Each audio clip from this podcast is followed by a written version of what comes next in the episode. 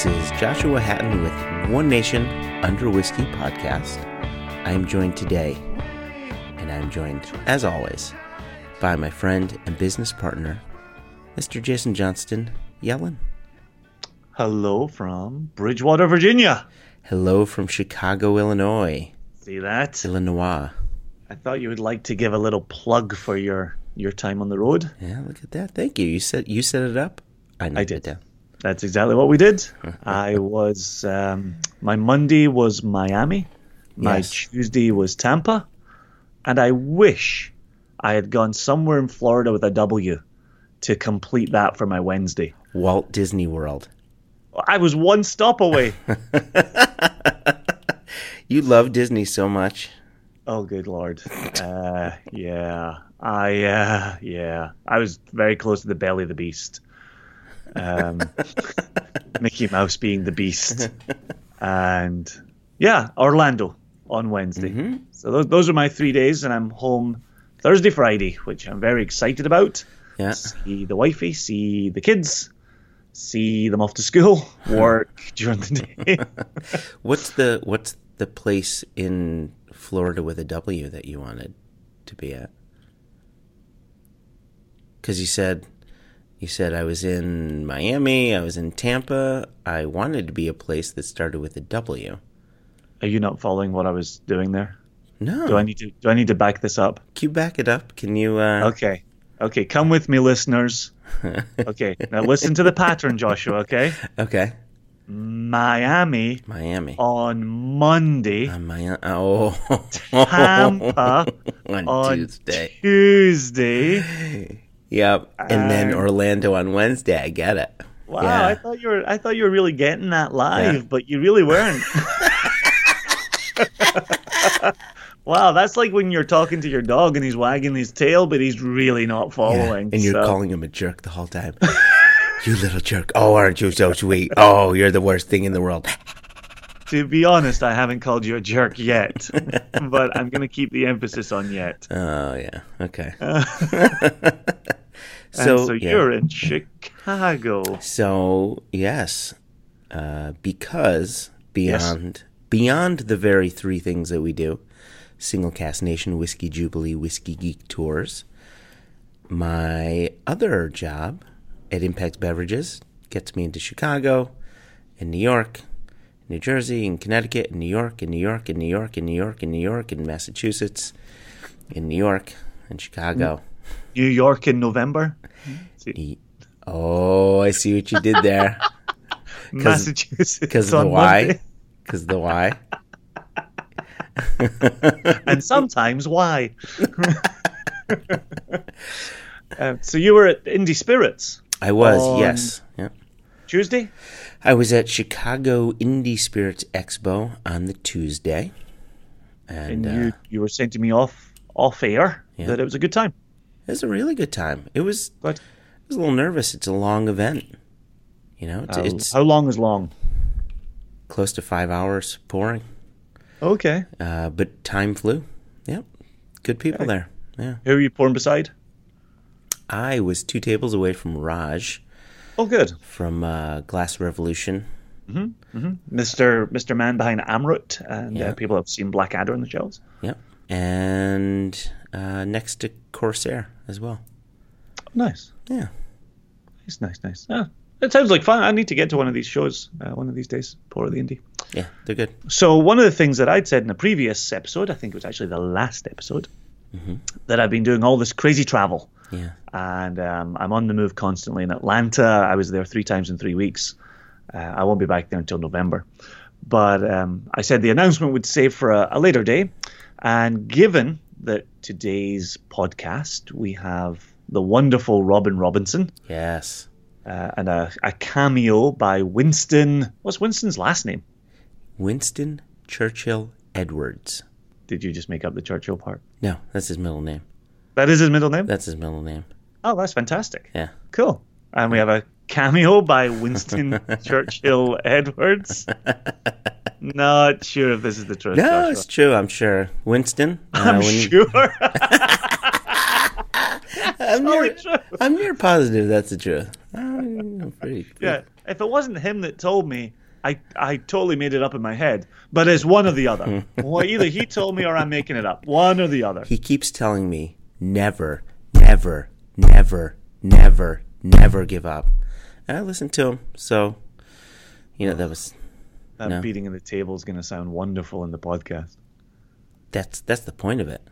Ugh. I just I just called my inner Winston Churchill.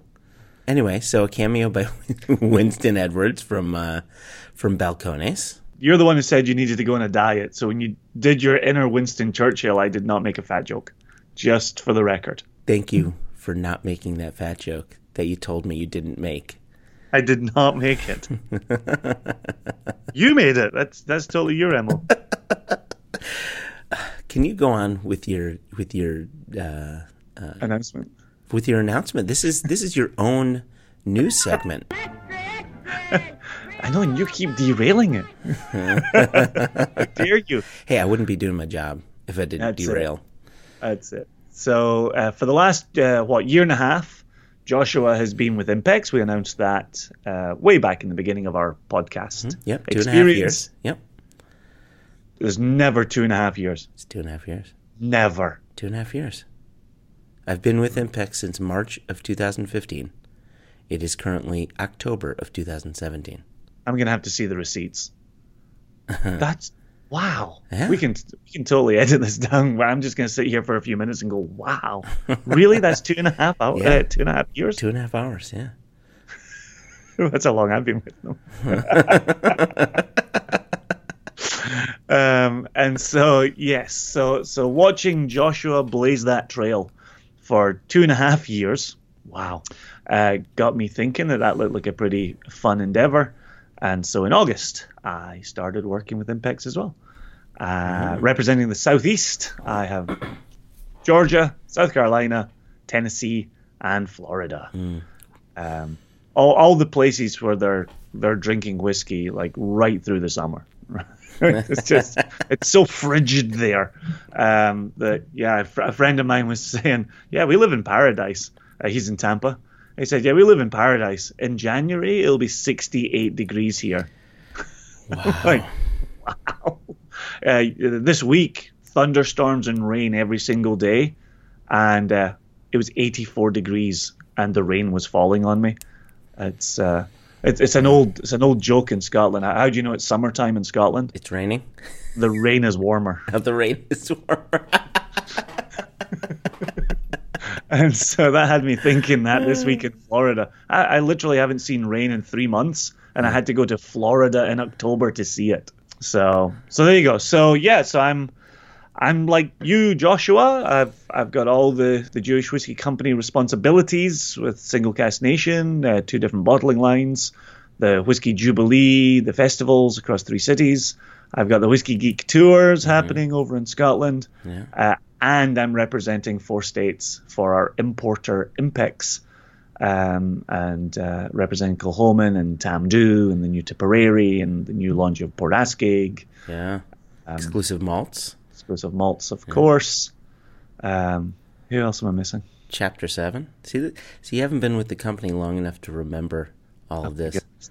Well, what's also funny is going through different distributors in different states. They don't all carry the same things, Yeah, I know. Yeah. and so here I am pouring two of them one day and four of them another, and then this week in Florida I was pouring nine different things on the table. Yeah, it's one of the things that, that you learn that from state to state to state, sometimes certain distributors carry one thing and other distributors carry the other thing, and it's just not that easy. And maybe one day we'll we'll go over why the laws are as weird and draconian as they are. But uh, you know, I I'm hope not sure. we don't. Yeah, yeah. I hope we don't. but but but but on behalf of myself, look at you speaking on behalf of yourself. welcome to the Impex team. Very good to have you. Thank you very much. I was I was busy toasting and then taking a little sip of whiskey. So cheers. Yeah, I'll be taking my sip of water. Mm-hmm. Mm-hmm. Um, so yeah, The, the reason that I wanted to make the announcement today is that we really have a master class in whiskey sales and marketing with Robin Robinson. Uh, the guy's been doing it very, very, very well for for a good long while, and um, very thoughtful, very interesting. Um, mm. it, it's funny you called him verbose in in your uh, interview. The word I think you wanted to use was erudite. Um, oh, yeah, verbose is not always a compliment. Um, it suggests more long-winded and uh, somewhat, um, you know, self-focused, but but erudite. Uh, I like that how, one. That's how I would describe Robin. I'm gonna. I'm gonna add that to my lexicon. I removed it a while back to make room for uh, MAGA, but I'll have to I'll have to put erudite back into my lexicon. So thank you for that. Yeah, you accidentally eschewed erudite. Oh, don't you dare! don't you dare! Yeah, I did. Been just as well saying smooth there. Uh, eschew is not a word that you enjoy. So. so Robin Robinson, I met. Yes. I met Robin. Gosh, years ago. I want to say close to ten years ago. I, I feel like that is correct. Yeah, and he was at the so at the time he was working with Compass Box. And, I will say this though, yeah, oh, not not not to derail you. No, please, yeah, please go. But Derail if you've me. been with if you've been with Impex for two and a half years, mm-hmm. and we've had a company for six years, yeah, maybe ten years for Robin Robinson. That still only puts us back to 2007, and I feel like we knew him before 2007. I feel like we did too, but you know what they say about numbers. None of them make any sense when you have kids. None of them, not a single number makes sense when you have kids. Nothing makes sense when you have kids. Up is down, down is seven. Cats sleep with dogs. Rain falls up in Florida. yeah, Florida man. No, okay, carry on. Sorry. Compass Box and Robin Robinson. So I met Robin uh, for the first time at Whiskey Live, New York. I think I may have told you this story before. Now, back then, and, and actually Robin talks about this a little bit, um, sort of the, the way in which whiskey is sold or the way in which whiskey is put across to the consumer. But at Whiskey Live during that time, nearly every table had an incredibly good looking woman behind it pouring a whiskey, wearing a tiny black dress uh, legs to the ceiling, you know, you name it, just beautiful. Or a really good looking guy, hand, you know, nice suit, you know, whatever, but models to bring people in to pour. And there were lines to these people because all the guys wanted to oogle the pretty girls and, and, you know, whatever. But then there was this other table, the compass box table, that also had this really long line because there was this incredibly erudite Oh, man behind it who was so enthusiastic about Compass Box and able to talk about. Now, this is close to 10 years ago. You know, I think people are way more educated about blends now, and there's still a, a ways to go. Yeah. But this was back when, I mean, single malt was king, and what the hell is a blend, and why is it even here? And this was a guy who was able to educate and get people excited about blends and he's not a pretty woman, mm-hmm, right? Mm-hmm. He long line. Getting to him was difficult, but I waited because I'm listening to him speak, and and it was exciting, and I I wanted to find out about Compass Box, and so that was my first run in of seeing someone who is able to communicate an idea about high end blends and get an, an enormous line to his table just like a pretty woman in a slinky dress would get an enormous line to her table. You know, you and I've discussed this that that I really hate the Facebook, and and I think it's a total cesspool filled with drunk uncles uh, at the Thanksgiving table. But there's one person, yeah, who who writes very long, very thoughtful, uh, very introspective uh, pieces. Yeah. Uh, yeah. and uses that medium for good and it's interesting the number of people that say, Robin, you should collect these Facebook essays and publish them. Like they are they are that good. They're yeah. that well written and yeah, that thoughtful. Yep. Um, and so you know, having a chance to spend time with them is is always so much fun. I agree that spending time with Robin is always a pleasure. And so I apologize that you didn't have the time to spend with Robin while I was interviewing him. That seems fair. Yeah, this was so. Th- this interview is actually back in I want to say April or May, and we were both there for a, a big Binny's event. They're the Binny's World of Whiskies. Okay. Yeah, and so just just so listeners are aware, as you're listening back to some of this interview, this was over lunch with me, Robin, and and Winston was also there. And uh, so you may hear some dishes clinking in the background. You may hear a waitress. I definitely heard orders.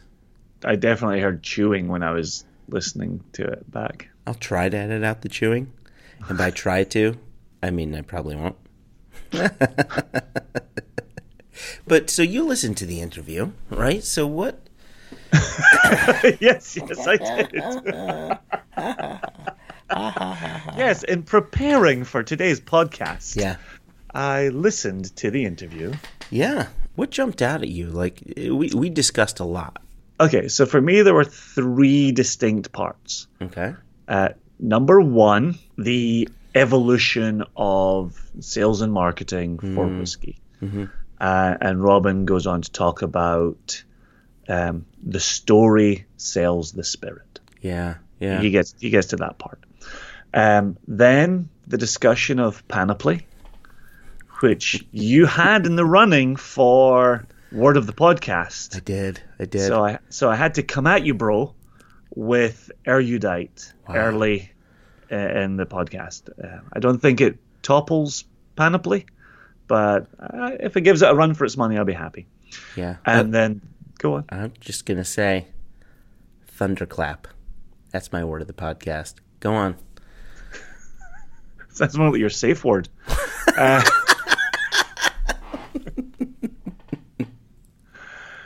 then thunderclap, thunderclap. and then the third part, yeah, is when he talks about his work with uh, craft brands, yeah, uh, and says a lot of uh, very interesting things and very honest things, uh, which I like a lot. When he talks about the the talk that he gave at the ADI mm, uh, mm-hmm. the title of that. Um, all very honest and, and straightforward, which I think has always been one of his qualities, is that I've, I've never felt um, that Robin was ever telling me what I wanted to hear in a conversation with him.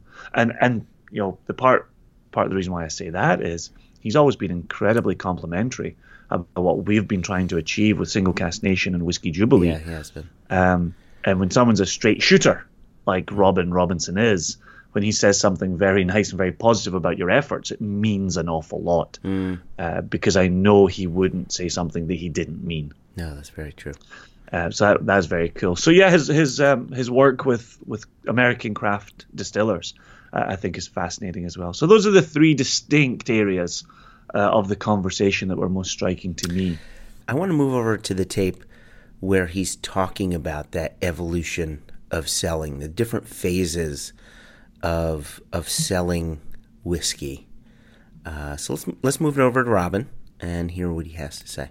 Talk to me a little bit about what you've discovered and, and how that helped launch you with what you're doing. Well, um, you know, and you know, not to be verbose about it, but uh, so we're in a. We're, I think we're in a in a moment right now where um, things like whiskey and spirits have now kind of crossed into um, what I would call the third wave. So uh, initially, it was like uh, you know we had the aficionados and the people who sought out things that were special and sought out whiskey, right? And then you go into a second wave where there's a wider, you know, you're not uh, with, uh, it's not a, an avant-garde cutting th- uh, edge thing. Now you've got the second wave, and you're starting to see where adoption comes. Hmm. And then the third wave, and the third wave is really when it kind of breaks out into mass.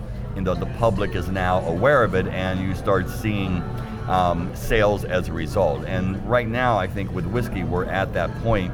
Okay. Um, so with that comes a lot of opportunities.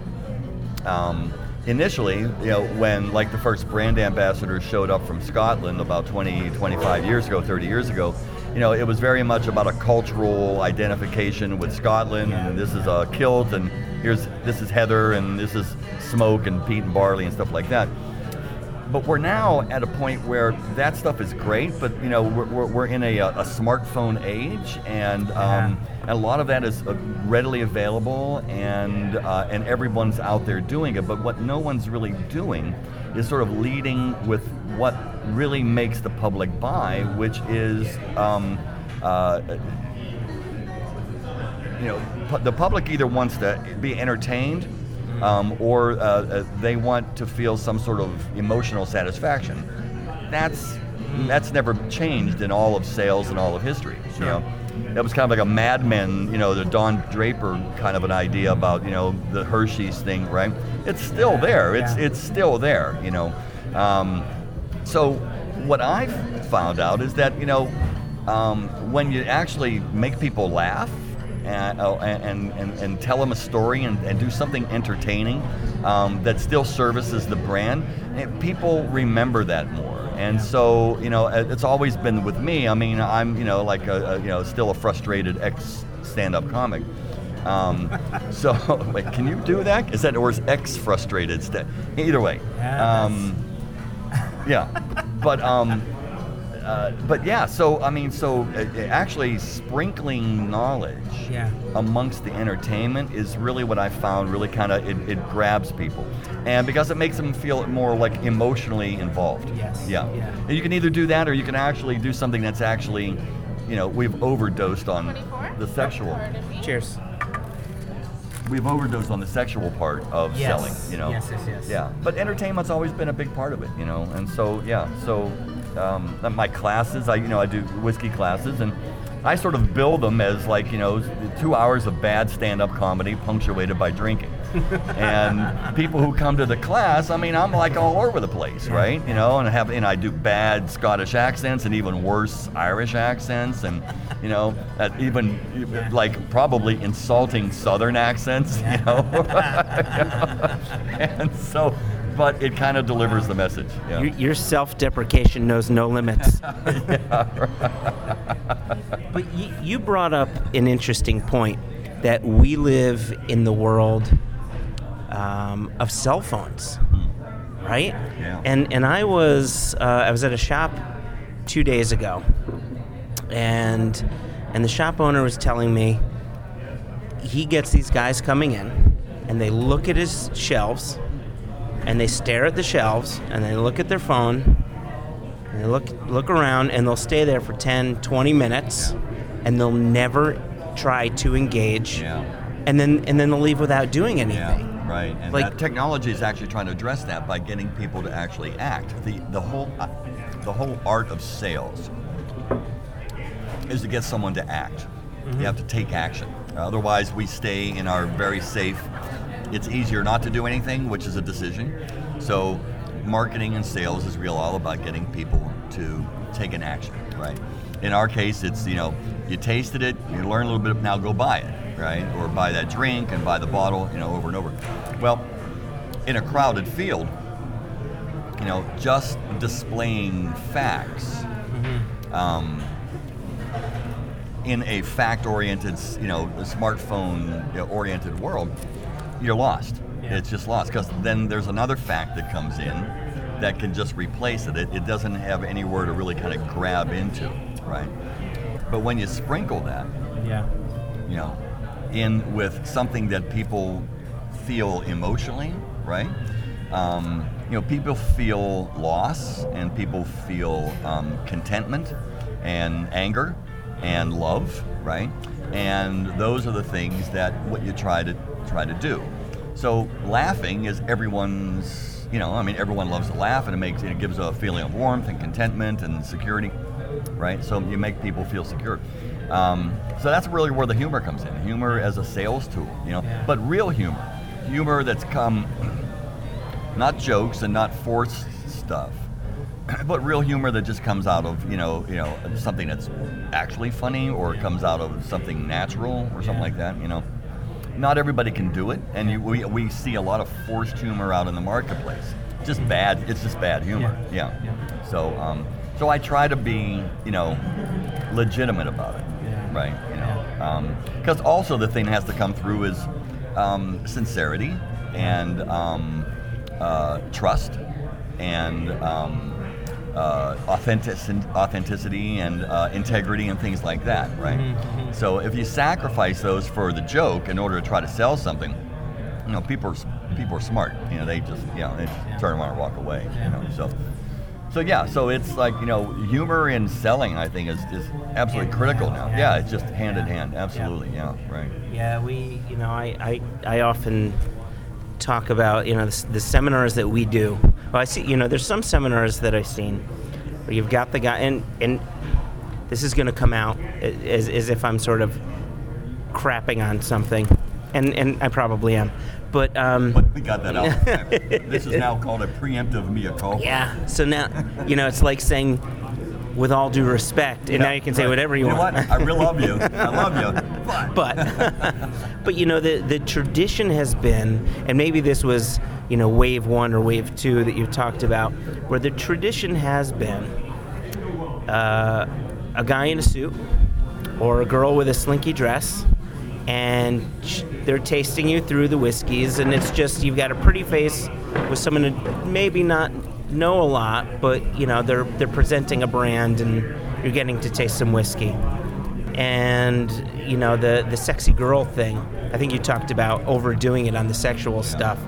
Um, we we you know well, sexy girl by herself, just using sex, Yeah, yeah. is now dead. yeah Right.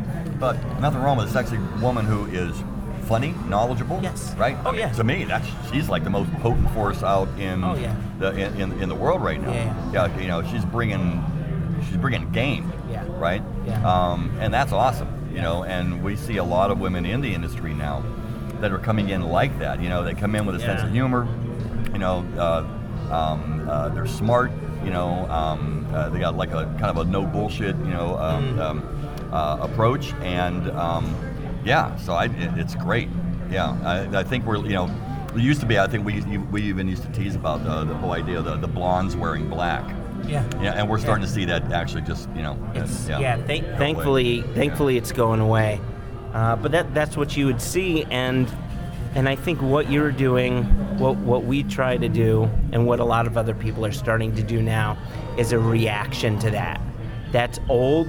That's tired, right? It's like going to a tasting and you taste all these Scotch whiskeys, and someone puts out uh, a bunch of shortbread. Like that used to be the thing. Here's some shortbread, and here's a kind of you know, which had its place a while ago. But things are changing. People, You see my kilt here too here, you know, right? So oh, your Scottish accent isn't so bad. every Scot who's, who, who listens to it says, "Don't quit your day job." As a dumb American, I think that is great. There's one point about the that evolutionary process that is discussed between between Robin and I when it comes to selling Scotch whiskey, and part of that was that that sexual component, right? Mm-hmm. Where you're using models. So there's there's something that I want to say here because if you think back to the Jubilee and who we have at the Jubilee, we have some people who are behind the table that attendees may assume that they're just, and you use this term a few times, the dolly birds, right? You've got uh, Jennifer Nickerson of Tipperary and Allison Parc of Brenne, you know, and those are just the first two that come to mind, but they're beautiful women who are brand owners that know a shit ton about whiskey and know Yeah. everything about their brand. And so you'll have people coming to them, and, and this could be at any show, not just our show. People may not want to talk to them because they assume they're models. Yep. Yep. The industry dug itself into a little bit of a hole there with with that reliance on on models for pouring. Um, where now the attendees have been have been trained and programmed in a certain way. Um, and one of the things that we make very clear to every single one of our exhibitors is send anybody you want to talk about your product but make sure that person can talk about your product inside out and back to front. Yeah. And we have a very strict no models policy at the Jubilee. And and it got me thinking after after speaking with Jen of Tipperary in, in June that maybe we need to make that explicit to our attendees as well.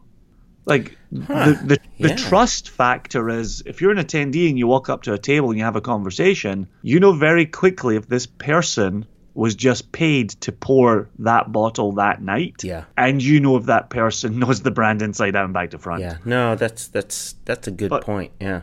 But given a little bit of what Jen was describing, which is people wouldn't necessarily approach her table to talk to her, as you just said, because they assumed that she was model for hire Yeah. and wouldn't answer any questions anyway. Yeah.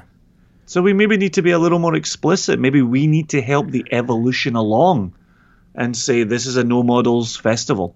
Please ask every question you want, uh, no matter the person behind the table. That's good. You know, I, I run into a similar thing. You know, I, I walk around the, the Jubilee room and just making sure everybody's, you know, have has everything they need. Uh, everybody's having a good time, so on and so forth. And people just assume I'm a model. they just, you know, the you're you- you're not the showrunner. You're just a pretty face in a, in a black shirt. It's tough. It's tough when you know. I feel. I hope people know that I'm still here saying nothing. Okay, that's that's important to me. I feel objectified, Jason.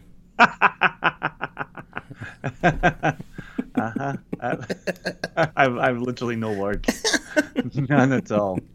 Um, let me just say I hear you. Let me Oh, leave it at that. Yeah. Okay. I hear you. okay. I think I can also smell the bullshit you're spouting, but I I can definitely hear you. Okay, okay, let, let's move on. Let's move on. So we've had the opportunity to work with Robin Mm-hmm. as Mr. Compass Box Yes. behind the table, telling top quality stories and, and capturing attention. We've also had the opportunity to work with him as um, a, a builder, a- an assistant craft distillery reputation builder. Mm, yeah, that's a good way to put it. I don't think that's how he puts it on his business card, It's time for But- change. but that's definitely how I think of him. Uh, and so I think that's his new title. and so you asked you asked the right question, um, and I and I know that I, I enjoy giving you these compliments from your interviews. Uh, you asked him the right question, which is, in 2017, we have hundreds upon hundreds upon hundreds of craft distilleries just in the United States. Yeah, right. The last number I saw was 1,500. Um, I'm yeah, I think there's far more than that right, now. right. Yeah. I have no idea which way it's gone from there. Um, but that that's that's a shit ton. We're using this official industry measurement today. Uh, shit ton of American craft distillers. Yeah. And and the question that, that we all have is what will the market hold? How is this going to work for everybody? Mm. And and I think Robin's very honest response is it's not going to work for everybody. Yeah. And Yeah. how do you make sure your spirit is the one being lauded?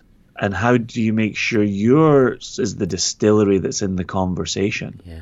Uh, and and I thought his his his comments on what he what it is he does in that working capacity with craft distillers was absolutely fascinating. So here he is. So, I mean, when I first met you, you uh, you were with Compass Box, and you were selling living crap out of Compass Box, but doing it in a way, teaching people about blends and how blends can be beautiful, right? Okay, but now now you and Compass Box, you you still do some work for them, as I understand. Occasionally, yeah. mhm. Yeah. But now you're doing your own thing. You you are helping smaller brands, craft brands, so on and so forth, to gain awareness within this massive sea Yeah.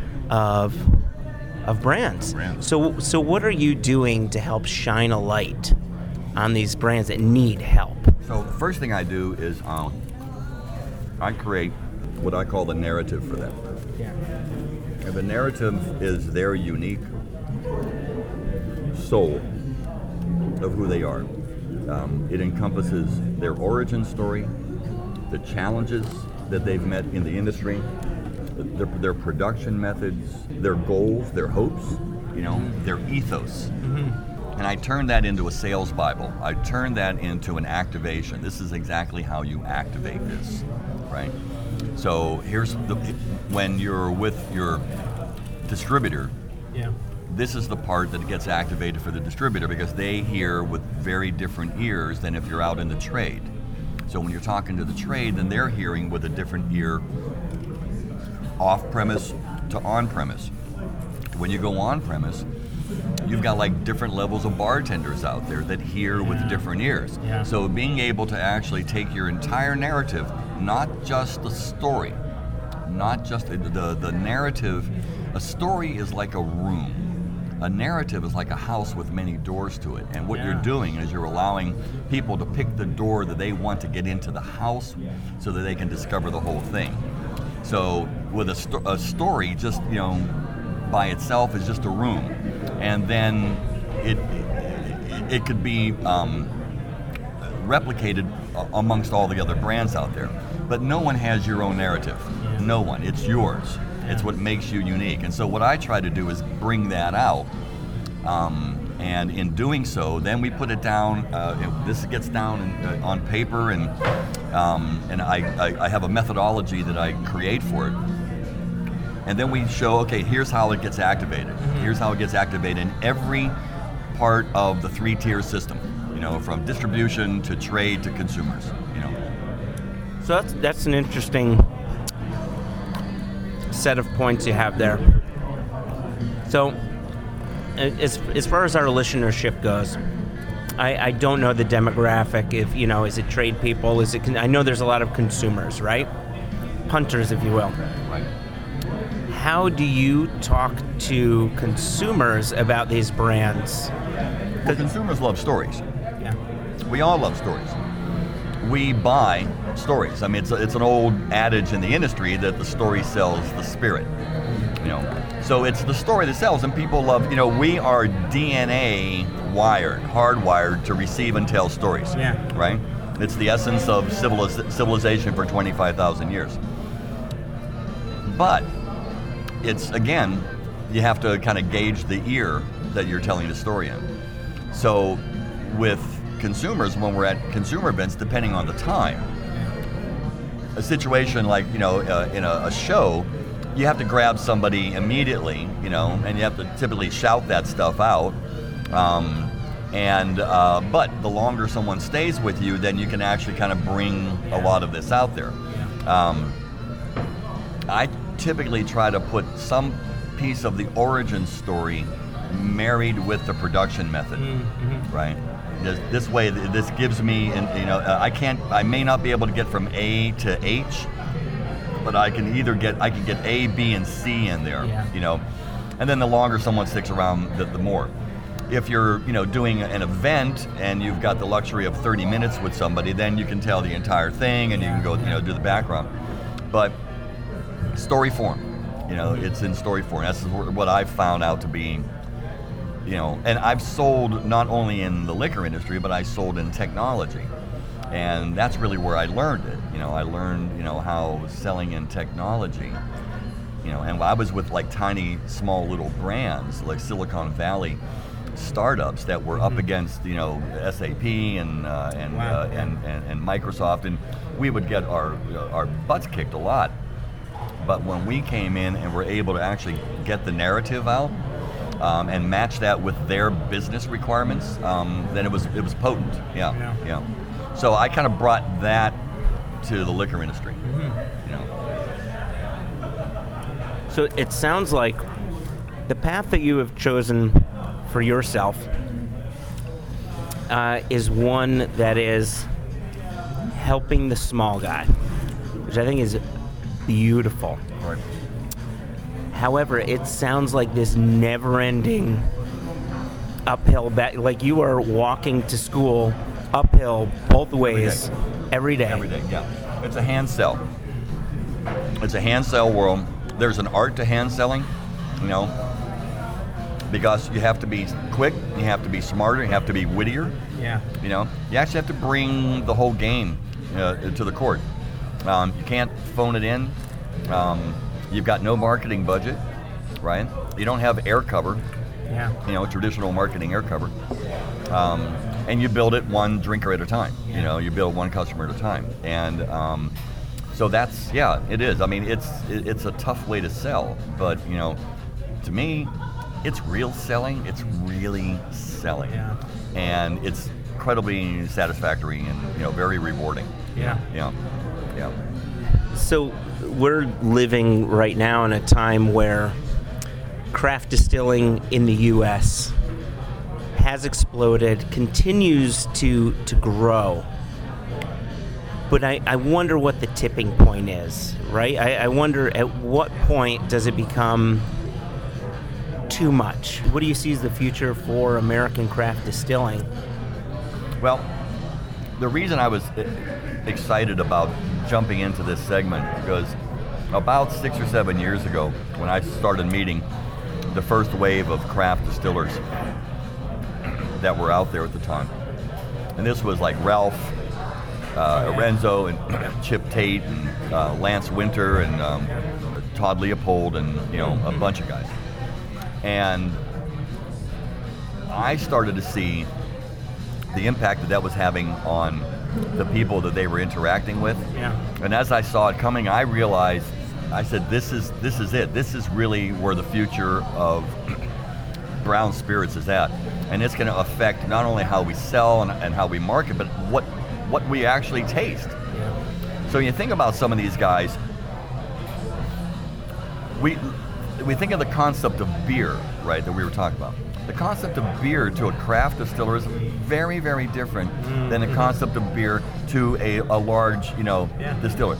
The beer is there only solely for the alcohol, uh, and only in order to get distilling started. But these guys, I mean, they're like making flavorful beers and then going from there.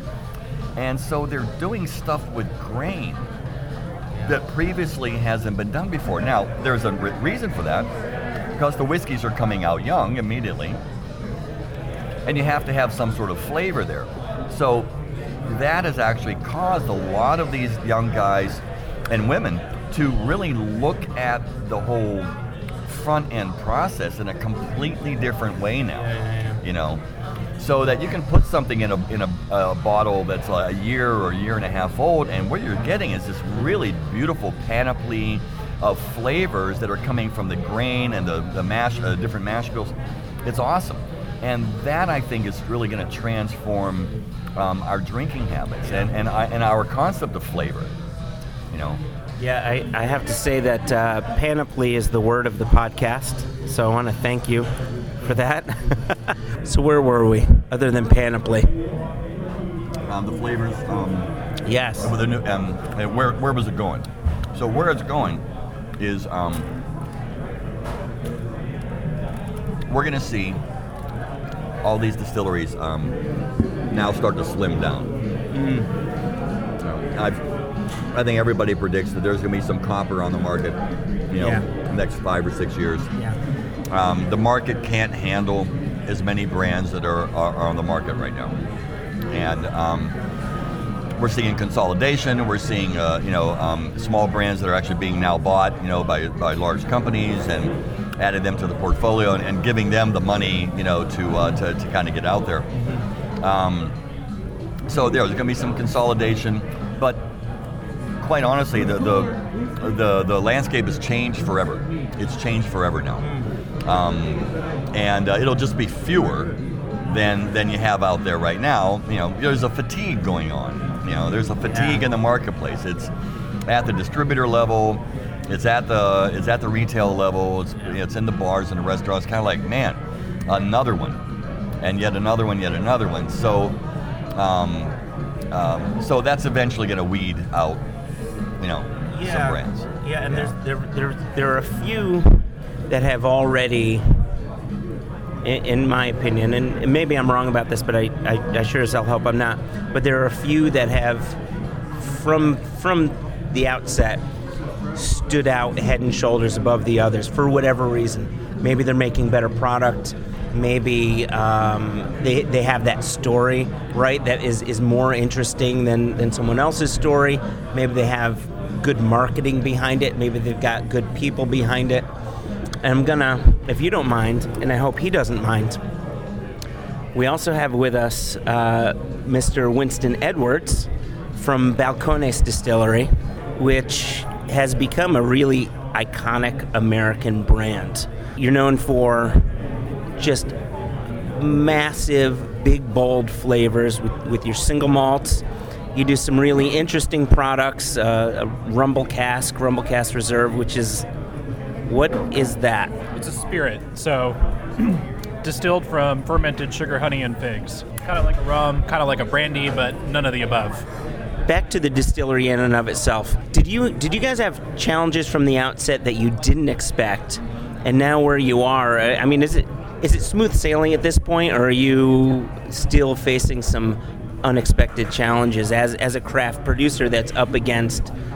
You know, thinking of American brands, you're even though you're not a bourbon producer, you know, there are the Jim Beams of the world and the Wild Turkeys and and the so on, and that's what people think of when they think of American whiskey. You know, the biggest challenge for us right now is uh, kind of realizing how much product we're making, and um, it, there's going to come a point in time where we don't sell everything that we make. So we're actually going to have to go out there and try.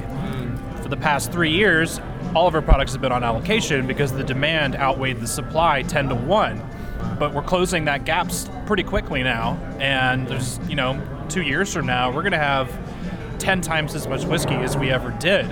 Wow. So that means we're going to have to put a lot of effort actually into, you know, pushing that narrative and exposing people to it. So it just means that it's smooth sailing for our distillers at this point.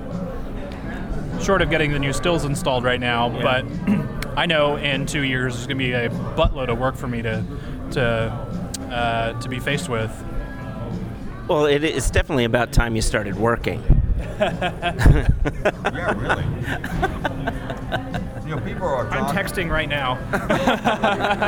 Robin had a really interesting metaphor, and it's something that, that I think you and I think about, and I think it's it's a yeah. way in which the both of us work.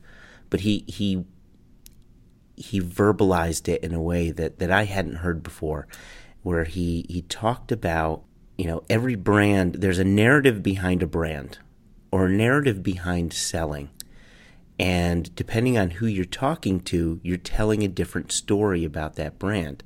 So the narrative is, is sort of a house. And within that house, there are various stories. So where are you taking that person so that they can grasp whatever it is you're trying to give to them about that particular brand. I really, really enjoyed that because you have to think on your toes with people. Everybody's coming at you from a different angle, and you need getting back to what you had said about everyone behind a whiskey jubilee table must know about a brand inside and out, sideways and forward. Yeah, yeah. We have to too, and anybody who is in the whiskey business, selling whiskey, trying to promote brands, grow brands, needs to do that. And his metaphor, I thought, was spot on. Well, it's certainly when you're in a consumer event, there are some consumers who you just want to show them the house, right? Yeah. Uh, and I know for us, you know, it's Tamdhu, right? There's there's the house, Tamdhu. Now let's get a taste, and on you jolly well go. If that person hangs around, and this is what Robin was starting to say in the interview, as you've got the attention of that person, you bring them in, you show them the room, right? And then you show them an additional room on top of that. And depending how much time you get, depends how many rooms you can show them. Mm-hmm. But sometimes you're at a busy festival, somebody puts out their hand with a glass in it, and you put some Tamdhu 10 in it, and you go, Tamdhu 10. Boom, there's the house. Yeah. They walk away.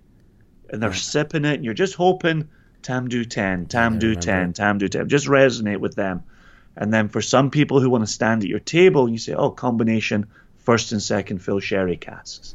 Yeah. You know, nice combination, the sweet and the spicy. Give them something to look for when there's so much hubbub around them. Mm-hmm. Um, and then if they're still standing there, you get to say, oh yeah, formerly owned by Edrington. You're always in the shadow. Macallan, Highland Park, yeah. famous grouse. Right? It's it's exactly what Robin is describing. Yeah, um, and let me just add on to that. So yeah, yeah, yeah, it, yeah. It's it sounds as if the conversations you were talking about right there and then tend to be you're talking to the consumer, Mm-hmm, right? Those are your consumer conversations. Then someone comes to your table and it's Joe the bartender. And Joe the bartender comes by and he's like, Is he is he any relate? Is he the cousin of Joe the plumber? Yeah, he's his night owl cousin. He's got um, a mustache. He's got a leather vest, tattoos on his neck.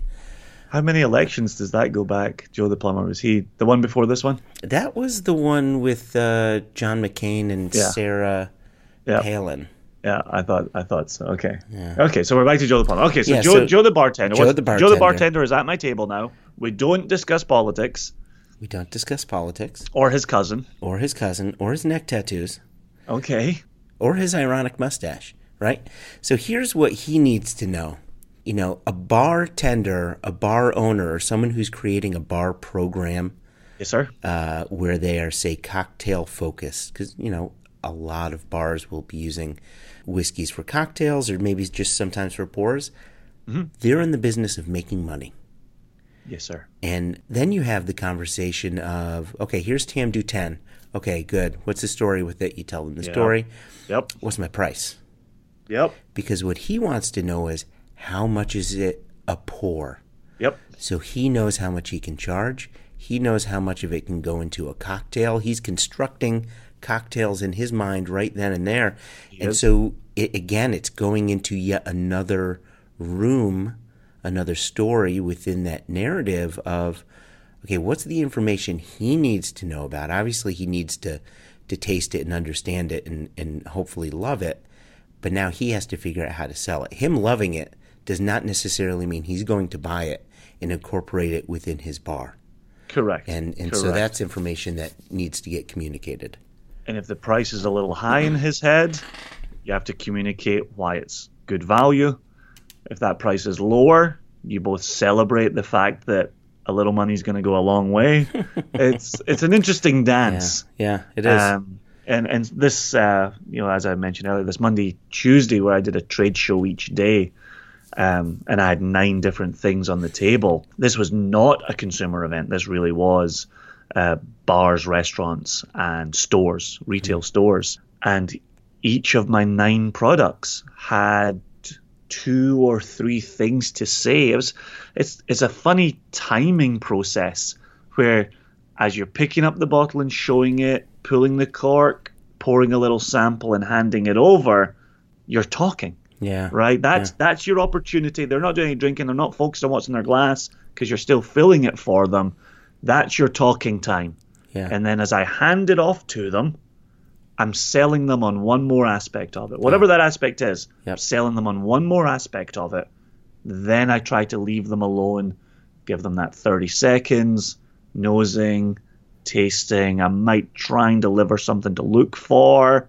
Just one thing, not a laundry list, not a grocery list of of uh, tasting notes, but just something. Mouthfeel, oil, fruit bomb, malt. Just one of those things, for depending on the brand, just for them to look for.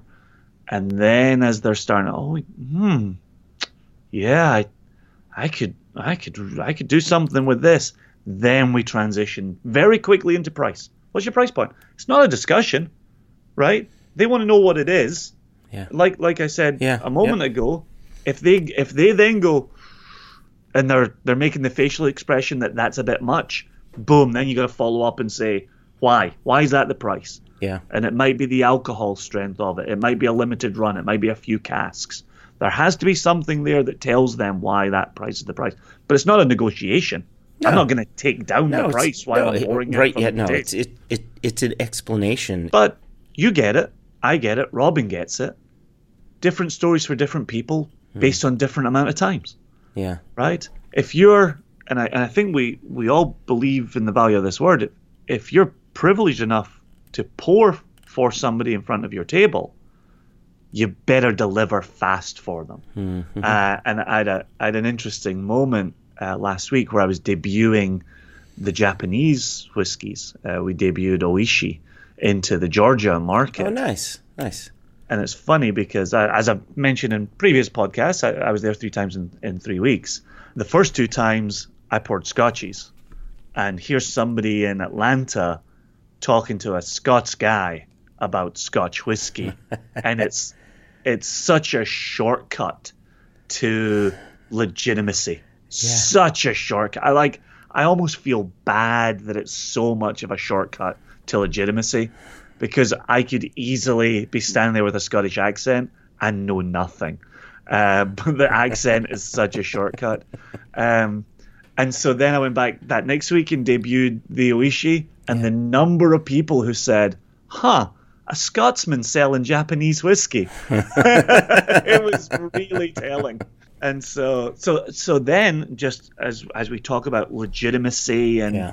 kind of proving that you know what you're talking about for the person in front of you, I would I would talk about Japanese whiskey using Scotch whiskey as a reference point, and talking about even Japanese malt whiskey tradition mm-hmm. coming in from the you know the first quarter of the 20th century, and Ohishi having a tradition that predates that. But then talking about a wash that comes out double the strength of a Scottish wash, having a mm. distillation in in stainless steel where there are no cuts, unlike Scotland. So even mm. then, I was still trying to use my Scottish legitimacy Yeah. To sell Japanese Oh, whiskey. yeah, that's. I'm so glad you said that because that was my narrative on Tuesday at the Chicago Indie Spirits Expo, where I don't have legitimacy. I'm neither Scottish or Japanese, and so you know I have to talk to Americans as an American about Scotch whiskey. Make sure they have an understanding. Okay, great. You have an understanding of that. Cool. Let's talk about Ohishi. Yep. Malt whiskey production started in Japan in 1923. This Yep. distillery was built in 1874, right? Hundred percent. Yep. And and then Yep. and you start to talk about a more traditional, I wouldn't say more traditional, but a tradition that started earlier in Japan than malt whiskey did, and you get this talking about that production and and that purity. I really like that point that you made. Um, for people who don't know, Ohishi is a uh, distillery. It's one of the oldest distilleries in Japan. They make a whiskey from a rice distillate. But the point you made before, where there's no cuts in that distillation. Now, you and I, when we sort of recapped our trip to Islay, and we're talking about where they're taking their hearts cuts, where the hearts cuts end, and- Exactly. and you know how Caol Ila distills compared to Lagavulin and everything like that. You know where you have this distillery Ohishi that has devised a way of distilling where they're using a stainless steel still. Say that three times real fast. uh, where they're not taking a single cut because in the fermentation process, uh, they're creating a, a a wash, if you will, that would not produce methanol in the distillation process. So they take everything. When Japanese whiskey came to the U.S., or maybe not came to the U.S., but as people were starting to talk about it, and this is pre 2013, before the big Japanese whiskey boom happened, people would say, "Oh, Japanese whiskey, what is that made from rice?" And it was that sort of negative connotation for whatever reason. Mm-hmm. And but now we get to talk about Japanese whiskey from rice in a very positive way and to turn that story on its head. So again, it, it goes back to what Robin had said.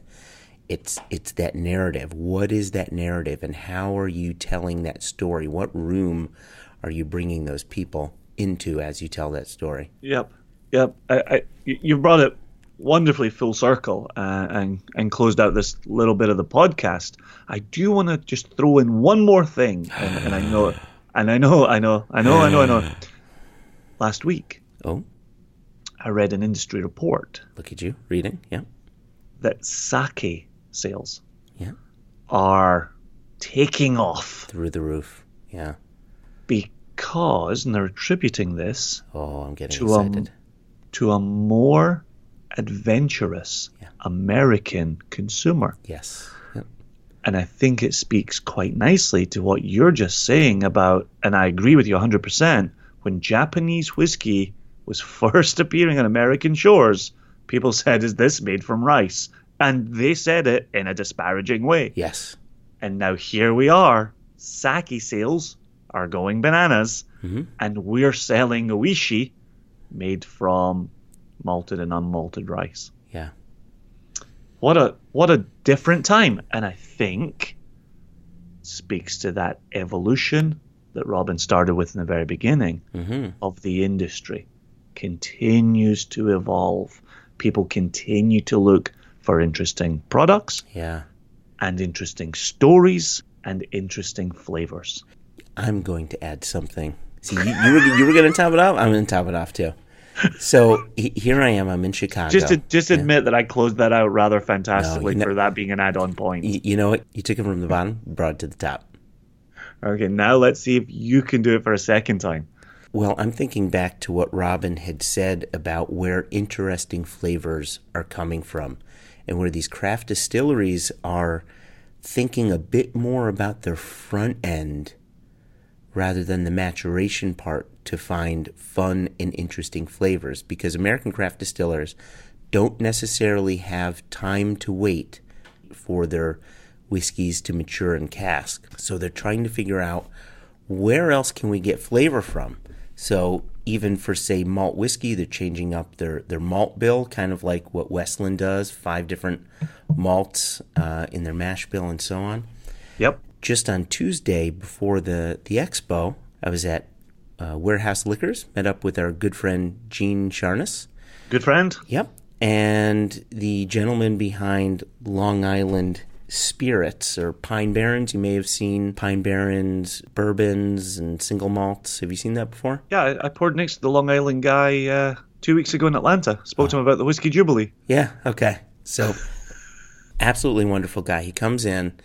Uh, Gene wanted me to meet him, and we're tasting some of his whiskeys. And he's making amazing beers. Yeah, yeah, yeah. and then yeah. putting them, distilling them, and putting them into cask.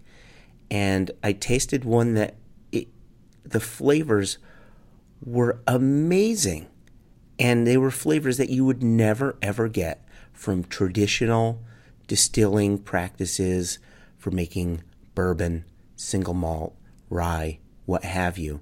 Because instead of just trying to make a wash, you know, or a beer to distill, he's making an amazing craft beer and then distilling that and then putting it into good, you know, 53 gallon barrels and creating a product you'd not be able to taste anywhere else. And it was so damn good. And so just getting back to what Robin had said is yes, we're going to see some craft distillers drop off and that's really unfortunate. But we're going to see some rise to the top or stay in business because they are distilling their way out of the box. They're doing something that captures their audience's attention through quality. And how do they get to that quality?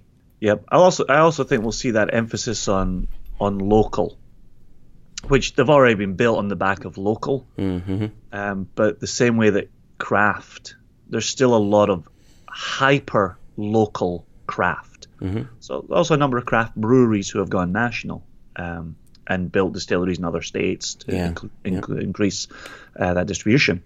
But uh, I think we'll see that that hyper locality uh, happen with uh, craft distilling as well, yeah. and people will really champion their local and really support them. But you might not necessarily have any sales happening fifteen hundred miles away Yeah. or you know a thousand miles away. Yeah. Yeah. It's a, it's a, I think it's a very interesting market, and I've loved being there from the inception Mm-hmm. and and watching it very closely to see where it goes. Um, and so, and I'm glad Robin is doing his best to represent craft as well, uh, with the various craft distillers that that he's working with. And I wish him Yeah. continued success. You know. You know what I do? The very Uh, same. Okay, that's good. Yeah. Yeah. Yeah. Why would I do anything different? That'd be weird. I don't know. You just said it weird. Help that guy has a terrible future. I say it weird. This is how we do it.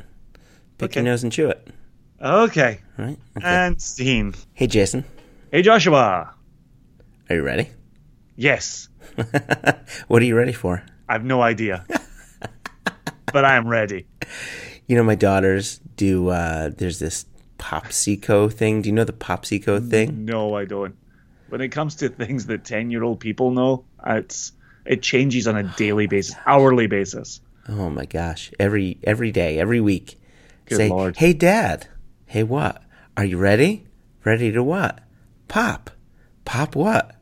Popsicle. My hands are high, my feet are low, and this is how I popsicle. His hands are high, his feet are low. This is how we popsicle. Popsicle, pop, popsicle. You don't know that? Come on. Come on, everybody knows that. Write in to questions under one nation at questions at one nation under whiskey if you know what I'm talking about. Also, write Please in. write in. write in if you don't know, and we'll be overwhelmed. We'll be a deluge. Popsicle. Okay. Yeah, yeah. So what Um, time is it, Josh? It is time. Some would say it's time to get ill, but Time I would take say off your hat while you're Yeah, recording. yeah, take off my hat. It's getting hot in here, so I'm gonna take off my hat. hat. Yeah. Um, it's time for the news. Hooray! Extra, extra! Read all about it! Life story of Playboy Penny! Extra, extra! Extra, extra! Read all You, Jason, have some exciting news to share with our with our dear listeners. I do indeed. Yeah. We we've spoken briefly previously Yeah, about our Craigellachie double cask, yeah. This was last Uh-huh. episode. heavily sherried, coming to these shores. Pre-sales we're going to launch. Mm-hmm. It's still on the boat. Oh, yeah. It is very close to the San Francisco port, yes, and it is sold out. it's sold out so quickly. Brilliant. Yeah. Wonderful, wonderful, wonderful, wonderful news. So, thank you to every single Single Cask Nation member who got their order in. I'm very, very happy that you secured one for yourself. If you did miss out, it is now becoming ever more important to remember that bottles are moving quickly. Yeah. We shall return to this in our email segment. Oh, look at that. But in the meantime, Yes. we are a month from Whiskey Jubilee Chicago. Near a month away. Yeah. Yep. And what do we want to tell the kind listeners? Okay.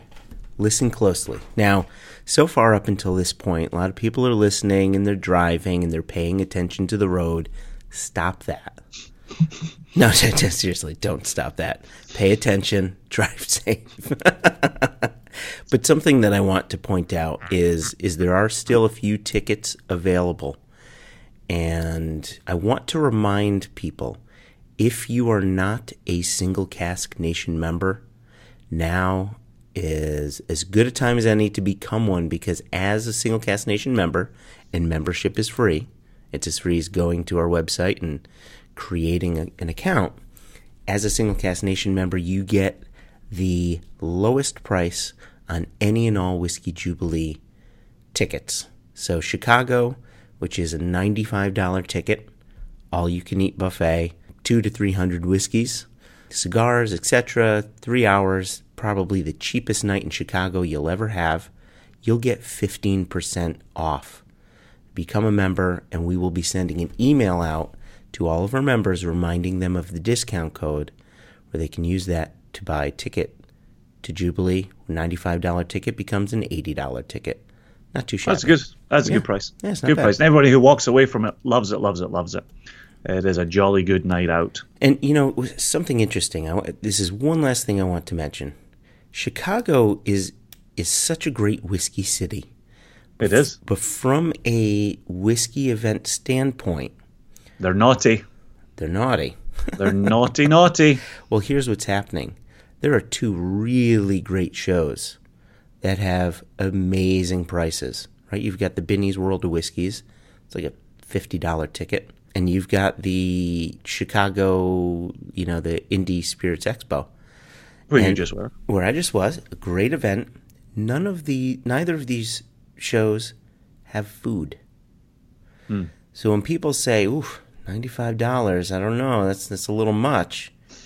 I have to remind people that you go there and you have all you can eat food. It's a lot of food. It's a lot of food.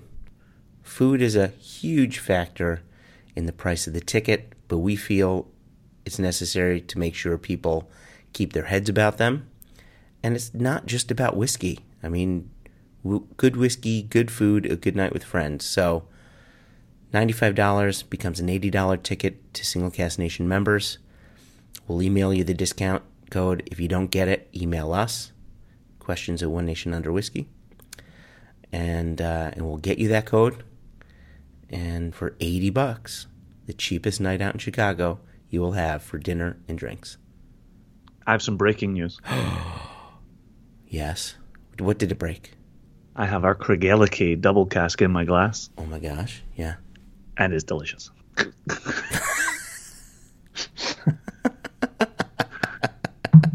so let's pivot out of the news Oh, pivot. to the email segment. Yep. We just received this, I know, I know, uh, this is literally uh, while recording this podcast. Uh, both of us saw our, our phone blow up, and uh, and here it comes. Uh, question for ONUW. And What does that stand for, Jason? There's a period after each letter. This is just so beautifully crafted. No, no, he did well. Yeah. Uh, I desperately hope it's One Nation Under Whiskey. Uh, otherwise, uh, Paul Marco sent this to the wrong place. Wow. It could So- be uh, other nations under Other nations under Walt Disney Walt World. Dis- yes, that's the W that you were looking for. It all comes together. Uh, so Paul Marco uh, from California writes, Joshua and Jason, I am loving the podcast. Keep up the great work. Thank you. Don't tell me what to do. That's a Joshua joke. Look, look at that. you know what? Have a nice day. Don't tell me what to do. I'm going to stop doing good work. That's it. Done. For my question slash, so it might be singular, it might be plural coming okay, up here. we'll see what happens. I noticed the Craigellachie bottle sold out pretty quickly. Wow. You are spot on, my friend. Apropos. Yeah. Just wondering how well you guys predict what bottles will sell better slash quicker than others. Do you find that heavily sherried whiskey, no E, So good. that's his comment, that's his parenthetical comment is no E. No, he's good. He's that good. Yep. Do you, so do you find that heavily sherried whiskey, no E, is more popular? I am really surprised the Laphroaig five-year-old is still available. Parenthetical comment, as Josh would say. Don't know what that is. Go on. It's his, that's his friend, his friend Josh. Oh, it's, okay. That's Uh, when Josh says that. As Josh would say, it is delightful. Thanks again for the great service you provide to fellow whiskey geeks. Cheers, Paul Marco, California. yeah. Ah, cheers, Paul. That's a terrific, terrific question, and your timing is impeccable. But yeah, it's really amazing. It, it kind of makes me nervous that he has access to our Google Calendar. I'm, I'm also questioning whether I should say it's impeccable. We should check whether he managed to secure any bottles because he might be sending this because his timing is not impeccable Oh, and he yeah. didn't secure any we'll bottles. to take a look at that. Um, so so let, let, let me let me start with the second. You can unpack Uh, it. Actually, it's it's uh, it's his comment because I agree wholeheartedly. Uh, where he says he's really surprised the Laphroaig five-year-old is still available. Yeah. I am also very surprised the Laphroaig five-year-old is still available. Um, I think part of it is with this um, Craigellachie, it, it's oh, and this the whole narrative of the podcast, the story of the Craigellachie. Yeah. Uh, This it's our first ever double cask, right? A, a combination of two octaves. I think it captured people. It meant we had 140 bottles. It is heavily sherried, and I'll let you speak to that part of, of Paul's question. yeah. Um, we knew coming in that we were telling people this is a brand spanking new effort from us. It's from a distillery that we haven't put together yet, uh, and it's heavily sherried, and it's limited stock. it just seemed to us that this was going to be sought after. It's also arriving in October. Um, the Laphroaig refill bourbon, uh, but a very active bourbon uh, barrel cask, um, came in in January. We had over 300 bottles of it. Uh, still cracking price on it, and I think people who who wanted it got it. Um, one of the things that that strikes me about something like a Laphroaig is if you're a if you're a peat freak, you know that you like Laphroaig and you buy it. Um, if you're not so fond of the peat smoke, you know to avoid it. It's just not up your alley. When it comes to something like a Craigellachie, which is uh, certainly not peated in any way, um, you've got both camps going after it. So limited stock with both sherry heads and peat freaks Yeah. going bananas for it. Yeah. I think I think that came together for the Craigellachie going. But I agree. I'm very surprised. The, the, the Laphroaig sells lovely. It's just ticking along every single week. We ship bottles of it across the United States. Um, it's just ticking along lovely. And um, Yeah, I, I think too, though, the Laphroaig five year old was bottled, you know, not too long after our Laphroaig six year old.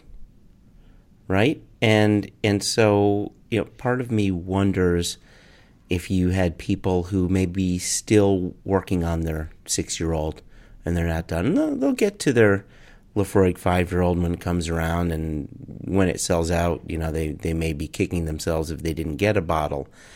But I, I think there may be some people that are saying, well, I got the, I got the six year old. Uh, I don't need the five year old. It's you know it's just a year younger, and uh, you know the case is that's that's not the case. It is a very different whiskey that that I I hope people who've been holding off on may may pull the trigger on it. Yeah, because it's it's it's a lovely thing, and you know face value. You have one bottle that's five year old, one bottle that was six year old, and um, if you're just looking at it in face value, uh, you you could take pause, uh, but but I don't think a lot of people are taking pause because, like you rightly pointed out, you know this was a very full hogshead yeah, with with yeah. over 300 bottles, yep, and Yep. and to get to to Paul's point about you know heavily sherried, there's no doubt about it. Color sells whiskey, right? There, there, there's a reason why so many whiskeys are put out using caramel color yeah. because the color sells. A lot of them will say, "Yeah, To be crystal clear, ours is 100% natural color with no chill filtration. yes, yes, yes, yes, yes, yes." Every single Cask Nation member knows that. Just to reiterate for anybody who doesn't know that, zero caramel color in any of our releases. So you've got a lot of brands that will say we use the caramel coloring for consistency. And I hmm. think that is without a doubt that is part of the truth. Hmm. the other part of the truth is color sells. And and yeah, you know, getting back to this narrative that you talked about with that Craigellachie, there were so many we were able to show people so many rooms in the house Yep. where one of them, two of them, three of them clicked with our members. Well, I, I think 63.7% is very attractive to people and very interesting. 2008, sadly, is becoming a little bit longer ago than it used to. Uh, that's today's tautology. And and we have our uh, and the and the color of it is spot on. So so that answers that answers. this is classic us. So we've answered the statement first. Yep. We've answered the second question second, and now we're going to answer the first question last. Yeah. Um, Can, which yeah. to which to to reiterate how well just wondering how well you guys predict what bottles will sell better quicker than others Well, let's let's use the Port Charlotte that just got bottled as an example, right? So this is this is a 14 year old Port Charlotte, so heavily peated uh, Bruichladdich, which is 40 ppm, 45 ppm on the barley, depending on who you speak to or what source you read from.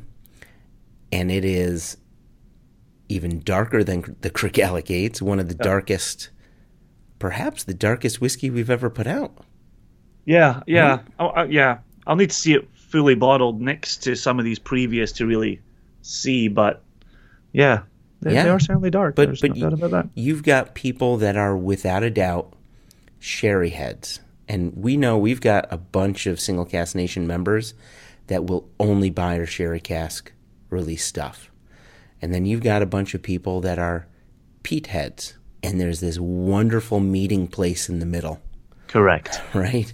And and we, you know, bottling sherried Port Charlotte is something that you and I have wanted to do since 2011 when, Oh, when we yeah. first devised this company. It's, Oh my Heck gosh. yeah. You know, so we finally get around to to acquiring a cask in it. And it just so happens to be amazing. Really quickly as an aside, I got a a message from uh, from our guy in the bottling hall, who you know I, I speak with him and and we deal with that whatever issues need to be dealt with, and he said to me, "You're not getting this cask. I'm not allowing you to have any of this whiskey. It's not leaving my bottling hall. I apologize, but it's too damn good. You can't have it." Yeah, Uh, obviously, he's joking. He's being cheeky, but time will tell. time will tell. But but he, you know he then followed up and said, "This is this is absolutely amazing, absolutely amazing." Yeah, Um, and and to to answer uh, Paul's question on on the Port Charlotte is there will be, and I, we've said this in previous podcasts, there will be a serious countdown to the launch of will have to this be, yeah. release, so that you know we- we've we've been seeing it with the Craigellachie. Pe- People sometimes reach out. I never saw the email.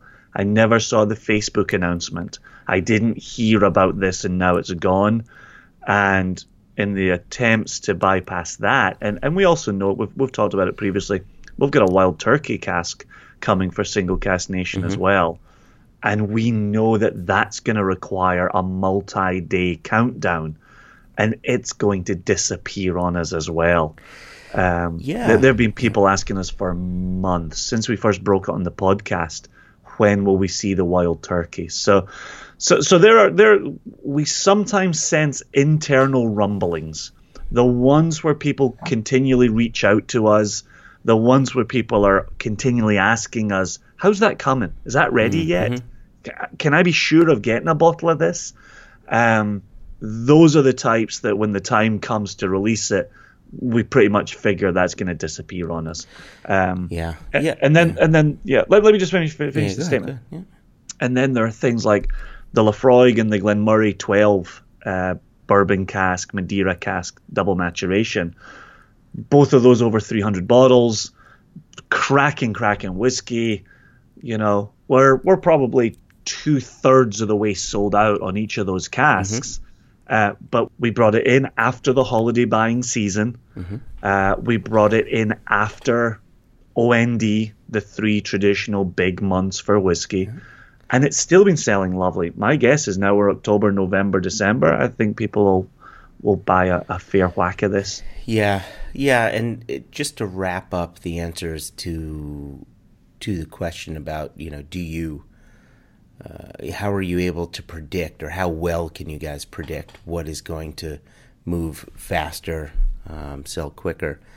The other component is distillery, and when we launched our first uh, undisclosed the one in the PX cask, the distillery that rhymes with uh, you know, that sold out in just a few hours because how often do you find independently bottled whiskey from that distillery?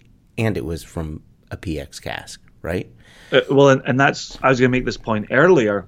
You know, that, that was our third cask at that point from that distillery. Yeah, yeah. Um, but again, putting it in sherry, just like our Port Charlotte, really seals the deal for a lot of people. Mm-hmm. So yeah, so there, there are some there are some rumblings. Have have any sold out super fast that have surprised you? I, I will. I will say now that I've asked you the question, I will say that the Schmager Spulen in PX, Yeah. I thought it would sell out fast. I didn't think it would sell out in a couple of hours. No, uh, I I didn't either, and uh, no, I I wouldn't say that there are any others that surprised me. I think there are a few that are coming out that it will not surprise me that they're going to sell it quickly, and we've named Yes. them already, right? The, the Yes. wild turkey, the Port Charlotte. We have Yeah. one coming out that we cannot talk about at this moment. All right. It Do I know about it? uh, a, a a new double cask nation Oh, bottling. I, I don't know anything about that. Don't know anything about that, but um, I've been sworn to secrecy. huh. this this is going to be light speed, light speed. You think so? Um, think it'll go as fast as a heavily sherried Port Charlotte 14 year old for $125 and any wild turkey single casket natural gas strength? it will not go as fast because we'll have more liquid to Ah, work that's with. see, there we are. We're back again, right? Right. Yeah. But but comparatively speaking, I Yeah. think it will sell more quickly than if we had, you know, one hogshead from this distillery, one hogshead from that distillery, and sold them Okay. individually. I think this, being two casks put together, will sell out quicker than two individual casks from differing distilleries. Okay, well, pay attention to ongoing One Nation Under Whiskey news segments where Mm-hmm. we uh, announce our second double cask Yeah. that we're currently sworn to secrecy on. cool. Thanks for the question, Paul. That was, Yeah, that was you. Um, I was going to try and squeeze it in earlier, but you wouldn't stop talking. Uh, when you were talking about the Laphroaig, Yeah. I got a, a text from our, our good friend Michael Nolan, gets mentioned lots of times on the podcast. And he, he texted me last night and said, Had the Single Cask Nation retail Laphroaig 10 year old. Yeah. I had a preview sample bottle with me. Yeah, it- uh, the rest of the text is in capital letters. Wow, wow, wow. Loved it. So Michael Nolan's clearly on the fence Yep. about the incoming Laphroaig 10 year old that will be retail exclusive. yeah. Yeah. Um, and I think that one will sell out quickly. But uh, Well- in terms of that side of the business, we will be selling it to distributors and they will be getting it into their stores. Well, being that there's only 144 bottles from the cask, that's,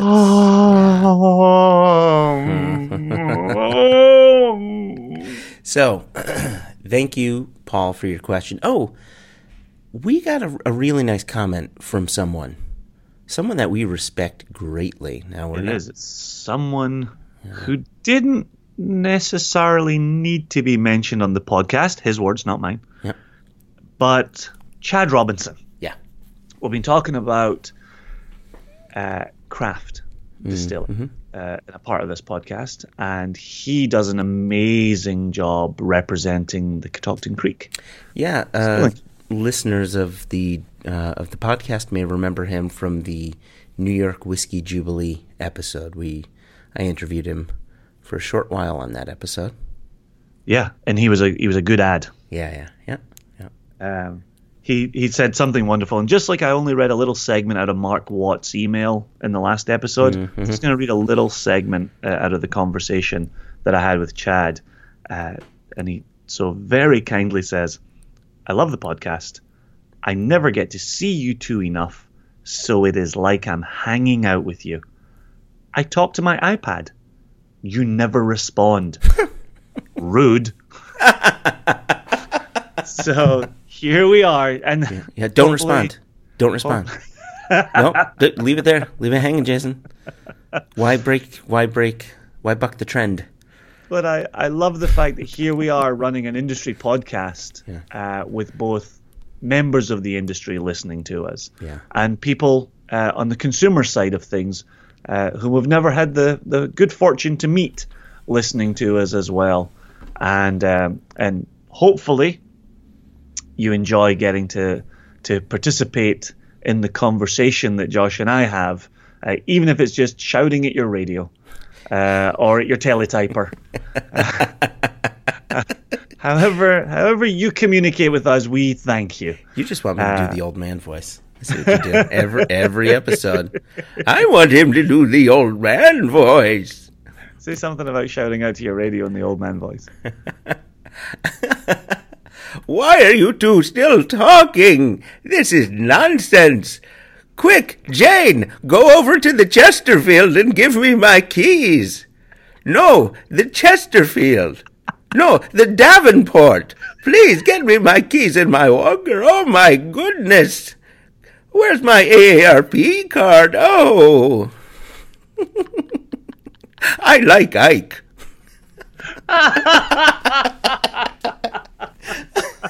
Well done on I Like Ike. That was tremendous. Oh, thank you. I, I applaud you for that one. Well done, sir. That is my political statement of the podcast.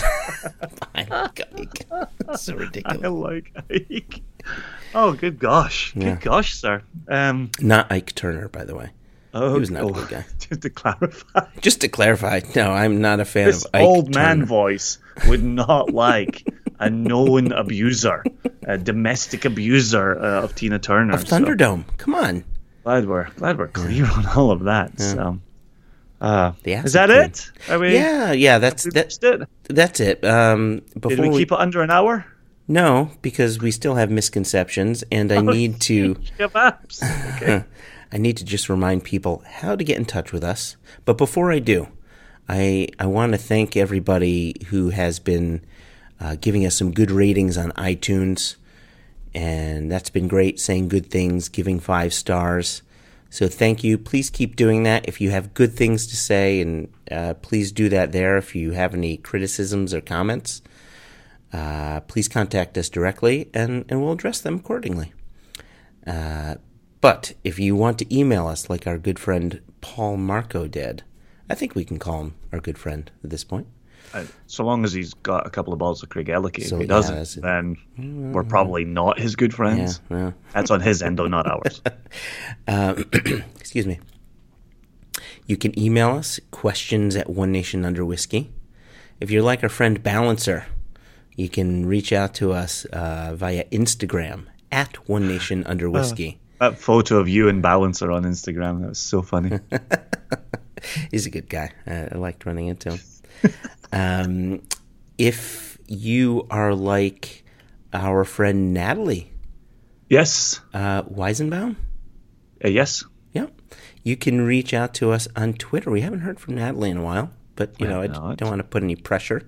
Eh, you know, she's busy. She is busy. At One Nation Whiskey, and then finally, finally, finally, Facebook.com slash One Nation Under Whiskey. So that is how you can reach us. I think now, Jason, is a perfect time to hand the mic over to Robin, who had some misconceptions to share with us. Yeah, a couple of good ones here. Yeah, and uh, I'll see what I can do as far as editing goes, just so people know some of the audio gets a little shady. Feel free to insert insert in your own words that, that you feel may be missing from from Robin's comments. To be clear, you were walking in the Windy City while interviewing him on your portable microphone. Yes. That's a series of high level challenges. but mo- most of his words came through. There are a couple of uh, quiet spots here. Yeah. so. Yeah. So we'll, we'll see how. Bon chance. Yep. Good chance. Well, first of all, you know, I worked for a, a blending company, so I really had to work hard to actually dispel the misconception that anybody who blends something, it, the, the blends were inferior to something else. Yeah. You know, especially with Scotch whiskey.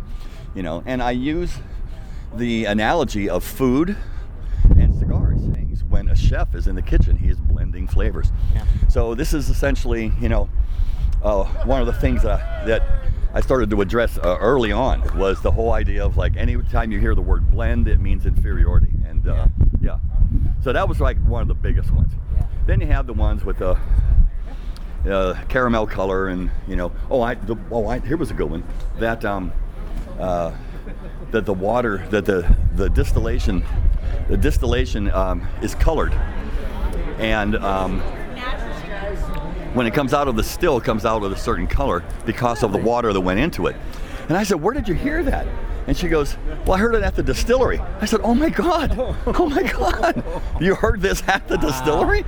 She goes, Yeah, in Scotland. I said, No, no, no, no, no, no. This had to be a dream somewhere. Or, or they told it on April Fool's yeah, Day. yeah, it's like, oh my god. So that was another one. That, I remember hearing that one early on. That was just that cracked me up. Really? Wow.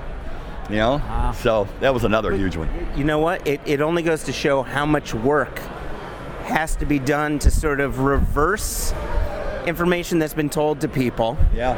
and just educate them, period. Yeah. Yeah. Well, cool. Thank you very much. Okay, you're welcome, man. Yeah, it was fun. Yep. Now let's go pour some whiskey. It is with great love in my heart Yes. that we extend multiple thanks to Robin Robinson for his time, mm-hmm. Winston Churchill Edwards for his cameo, Yeah. And I personally extend great love in my heart towards you, Joshua Hatton, Oh, look at that. for conducting that wonderful interview while you were in Chicago. It it is a, an absolute pl- pleasure getting to see Robin, talking Easy with him. you to. He's such a good guy, and and Winston too. You know, it's it's funny, and you'll see this more and more now that you are doing work for Impex. You're going to be running into some regulars, and I see Winston. I definitely don't get to see him as much as I'd like to, um, but I get to see him more than I used to. And I absolutely love the guy. I think he's great, and it was a, a pleasure hanging out with him. It always is. So We'll hopefully, need to get him on a future episode. Oh, look at that! Look at you taking words out of my mouth. Hey, and not rude words either. So hooray! Fuck yeah! So thank you, Jason, for your time today, and Yeah. and taking time out of your your now insanely busy schedule. It's horrific. Uh, it's horrific, but we do good work and it is OND and we, uh, yeah. Yeah, I got a house to buy, so that's the work. if you want the rewards, you got to put in the work. You had mentioned before, Oh, panoply? Yes, Robin and I discussing panoply. So if you want to hear uh, our discussion on on that word, we unpack it a little bit. Um, stick around after the song. Uh, only I, I can only Im- I can only imagine the people who are in their cars like these guys. Like even when they end their episode, they still don't stop. the long goodbye. Either Yeah. talking or presenting more or yeah. Well, you know, you choose. It's like adding water to your whiskey. You decide what's right for you. We're just gonna keep giving you cask strength product. Yep, and and you know, giving you funny looks when you add an ice cube to it. Oh God, people say that to me all the time. I haven't killed anybody yet, but one day. I had every This is in an example of what we just yeah, yeah, talked yeah, about. this is- Yeah, yeah, yeah. yeah. So we, we need to talk. We need we. This needs to be discussed. God, people are like they love themselves so much. They're so in love with the sounds of their own voices. No, I love the sound of your voice, Jason. I love the sound of your voice.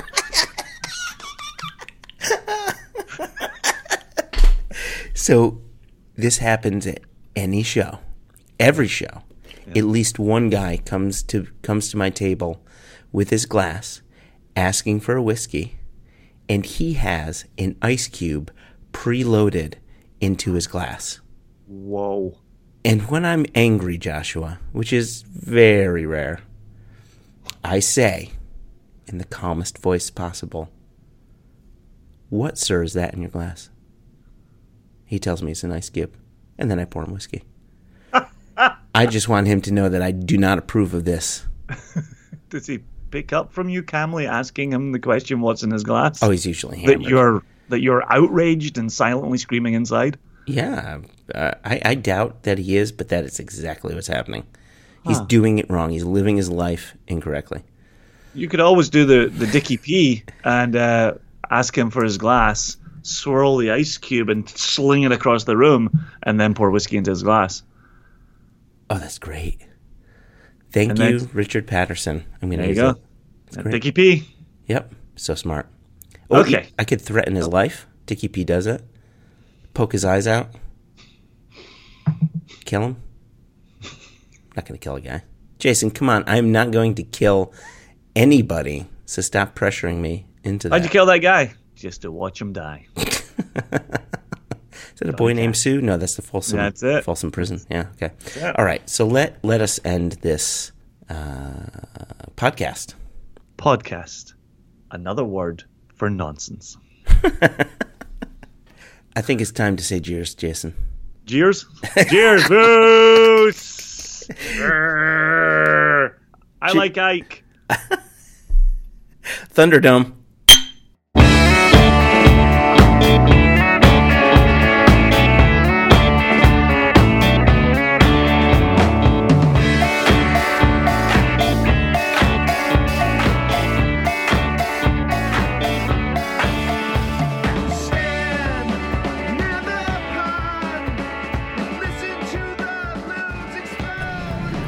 Second time check, right? we have to take a break now. We're Panoply. and we'll be right back with Robin. Yeah, exactly. We're gonna take we're gonna take a pause for the cause, and uh, And we are Panoply. we are Panoply. we are Panoply. Panoply. It sounds like Panoply opened up for Yes during the Fragile tour. You know,